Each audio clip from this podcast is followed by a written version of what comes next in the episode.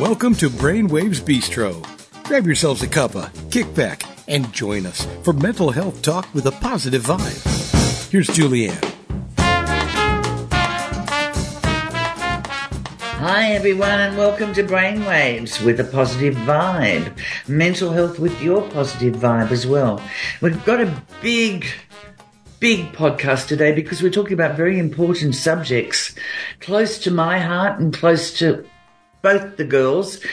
The beautiful Barb Smith, my co-host, and my amazing longtime friend Sue Bussell. She's put up with me for most of her life. God bless her. And what we should know about this is so important. Addiction, autism, and through lived experience here, what we should all know as parents, partners, grandparents, and friends. This is so important. now, we are going to find the positive vibe as always in this conversation, but I have to welcome you both. Hi, gals. Hi, Julianne.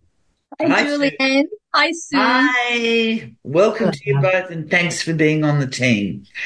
Barb, you're going to tell us a little later about your lived experience with kiddies on the autistic spectrum and the wonderful work your gorgeous hubby he does, Laurie Smith, with the kiddies. It's wonderful. So hang on in there and you'll learn more. But Sue, we have been lifelong buddies and had so many adventures together, but we're not going to tell everybody about them. Exactly. Notwithstanding, unlike me, you have so many letters after your name. I nickname you the alphabet. There you go. But seriously, forever grateful Sue, for your support and the flowers you bought on visits decades ago when I myself suffered with a mood disorder and deep depression and was hospitalized seven, several times. You are forever in my heart. And Barb, you're going to. Oh, I've got a beautiful little friendship graphic that came to our heart and it said, everyone has a friend during each stage of their life, but only the lucky ones have the same friend in all stages of life. And that's used to, And now I'm going to embarrass you because you're very shy and humble sometimes. Here it goes. For major contributions to Australian society, you have an Order of Australia. It's a bit like for you in the US, a presidential award. And this was for women in business. You got through the glass ceiling decades ago as a businesswoman, very relatively early years in your career. I mean, I tried, but I just bounced backwards with a headache and a couple of minor cuts, but never mind. Also, the acclaimed award as part of that for industrial relations and your contribution for services to aviation. And we're not talking about our little gig early in our careers as hosties. They didn't give us an award for that, but we had a good time. Uh, you've got a master's degree at University of New England and many high distinctions and a director on the board of Odyssey House. And you're a brilliant backstroker.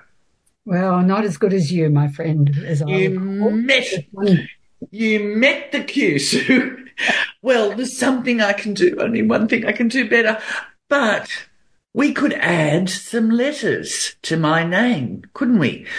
Backstroker, BS, Julianne McLean, BS. There you go. Now, so you've got a little bit to say about Odyssey House, haven't you? It's very important. Thanks so much, Julianne, and so generous in your praise as always. And Barb, I really did love that quote about lifelong friendship, something that Julianne and I've been very lucky to have. So to Odyssey House. I had the great privilege to be appointed to the board of Odyssey House in 2006 and was a board member for several years, and I still maintain a really active interest in their activities. Odyssey House was founded by Walter McGrath in 1977 after his son had died from addiction, and he felt there'd been a lack of support both for his son and for himself and his family. The original site that he bought is a beautiful old homestead in the outer suburbs of Sydney, Australia, in Campbelltown. There are now additional sites around Sydney used for outreach, but Cam- Campbelltown remains uh, still the primary site. I think the name Odyssey speaks to their mission. They believe passionately in supporting individuals in their journey back from addiction. When I joined Odyssey House, the CEO was a charismatic individual by the name of James Pitt. He was six foot six, an African American, and he was a mm. dy- dynamo full Whoa. of enormous energy, absolutely driven to address addiction. He too had had a previous personal experience with a family member, and he was passionate about individuals with addiction taking personal responsibility, but in a supportive environment. Now, James remains a valued advisor to Odyssey, but the current CEO is, is a woman by the name of Carmel Tebbutt, a thoughtful and capable person. She used to be health minister in the New South Wales Parliament. And the chair of the board is a professor for the University of, from the University of Tasmania with a significant background in public administration and health. Her name is Professor Debora Picone. So there's a lot of knowledge and expertise available to the organisation. When I joined Odyssey House, it had just started a program that was a whole of family approach to support families when parents' addiction was, was impacting the children and the family dynamics.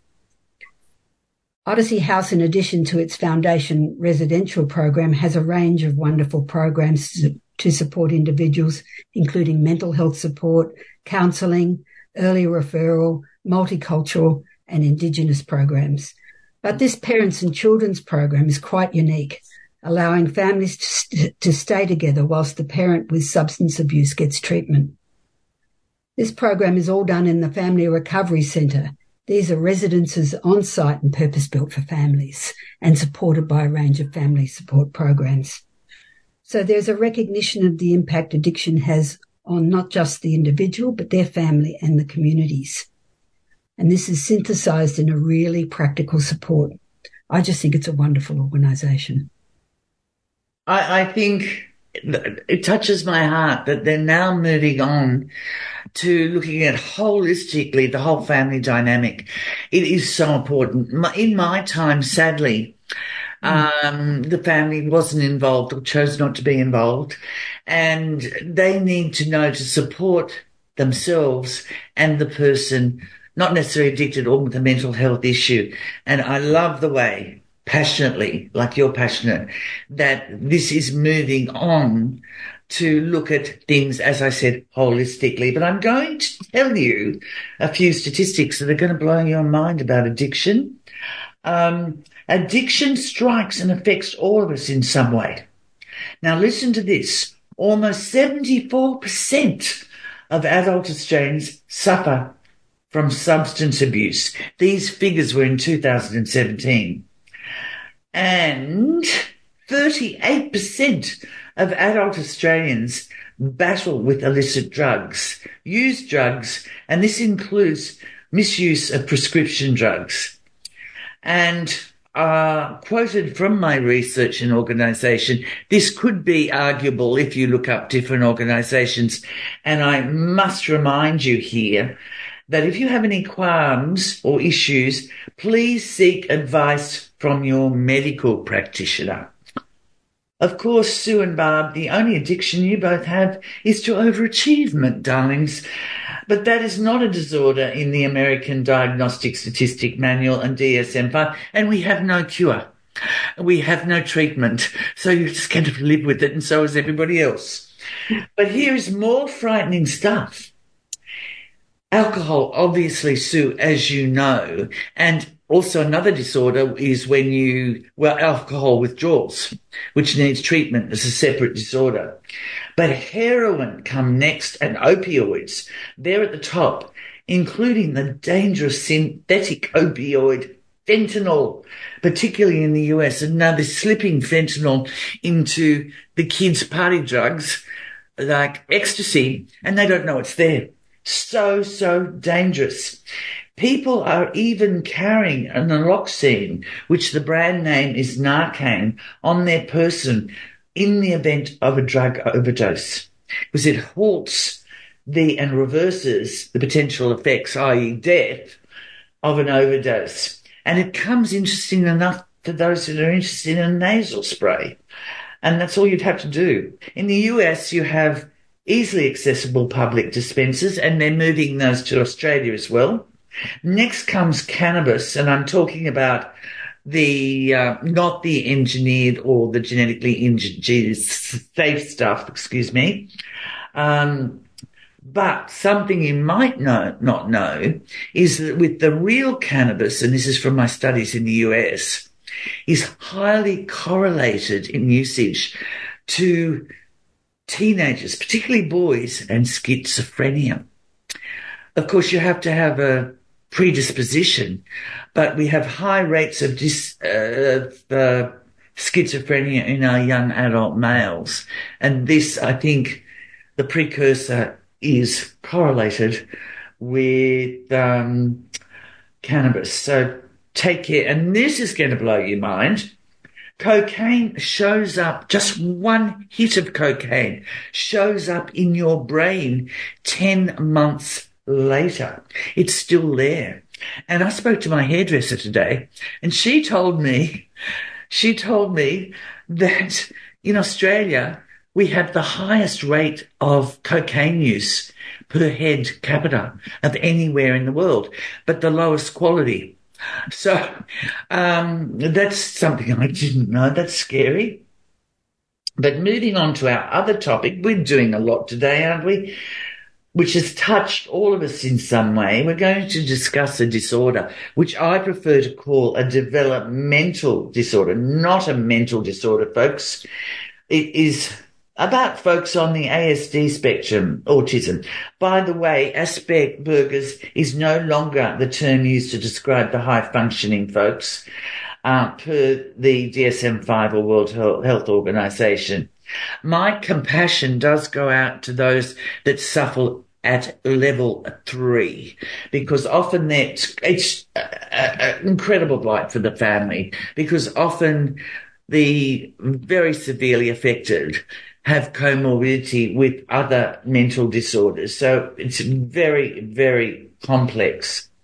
And Sue, I'll tell you, my son had a mobility developmental issue diagnosed in kindergarten and it, it breaks your heart. You go, what? What can't be? But Sam required special needs help early on. Suffice to say, he moved on to be a champion swimmer a state champion board paddler, and a first grade rugby player. Not quite the same as gridiron, but requires mobility and dexterity with catching balls. So I'm, I'm so proud of him. And Sue, you have had a similar success story with your beautiful boys on the spectrum. Uh, can you tell us a little bit about uh, your boys' stories and your story? Yes, Julianne. So both my boys were identified as being as what was termed Asperger's in the day, but on the on the autism spectrum. When I was first given this information in the mid 1990s, there wasn't a lot of useful information available and out there. And I can remember going to the local library, sitting on the floor with um, with a book that I'd managed to to find to read up to understand exactly what it was that this all meant. Suffice to say, there's so much more information and support these days and, and information so much more accessible. I just uh, wish I'd had that. And mm. uh, it is, it's just so wonderful these days, the amount of information and the support you can get. But uh, I'll just interrupt. It's a hard gig when you find out. You're in shock, aren't you? It is. That's so true. It's a hard gig. Mm. Sorry yeah. to interrupt. No, absolutely agree, Julianne. And, uh, and I just think how wonderful it would have been to have had a support group and people yeah. like talk to that were sharing the experience. But that just wasn't the case in those days, you know. Mm. Um, and Julianne and Barb, in one in one of your earlier book, podcasts, you discussed this issue and talked about the importance of early intervention. Mm. And I, I just can't say how much I agree with that and how true that is. So we were determined that a diagnosis wouldn't become a label. Oh yeah. Yeah. Oh yeah. And worked really hard with our boys to build their their social skills and to find things that they could succeed at and that gave them purpose. Oh, well done. And I have to say, they've grown into wonderful young men who are not defined by what they can't do, but what they can do. And I'm very proud of them. Oh, I'm going to cry, Sue. I'm well, proud of you too. And, and boys, one's in hospitality, which one's is in hospitality. amazing because social cues Yes. And, yes. and, he's gone and beaten that and he's out there with people yeah. relating. Uh, what a pride. And, and the other son. I always get them mixed up, Andrew and David. It's Andrew. Anyway, um, has worked and, and done an engineering degree. Yes. Something interesting that I'm going off point here, but in research, it often says as a theory that you find someone with a particular skill, like engineering, look back in the family and you will find someone possibly with the same interests. And your gorgeous husband, Ian, is, has an engineering background. So that kind of serves the theory. That's food for thought. Now, what I have to say here is quite interesting too. Uh, Temple Grandin, look her up, folks. She's, there's also a movie about her on Netflix. The US author and herself on the spectrum, in her book, The Autistic Brain, writes, we all think in different modes, but not necessarily are they finite or in a separate silo, but they may be mixed. Our people on the spectrum often they can't, as I said, read social cues so well, but they have other extraordinary abilities in one area. The way they think, says Temple, is uh, we have, oh, she describes three categories. There's word fact thinkers, which end up journos or, or the, the, the journos, writers, that area with words. Pattern thinkers, maths and music.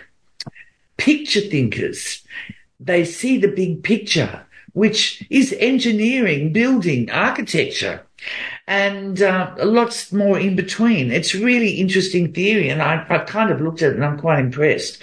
Barb, could you list just some of the interests and professions applicable to those on the spectrum? And we should support our autistic folk to find, as Sue said, find their passion and help to enhance their abilities. Barb?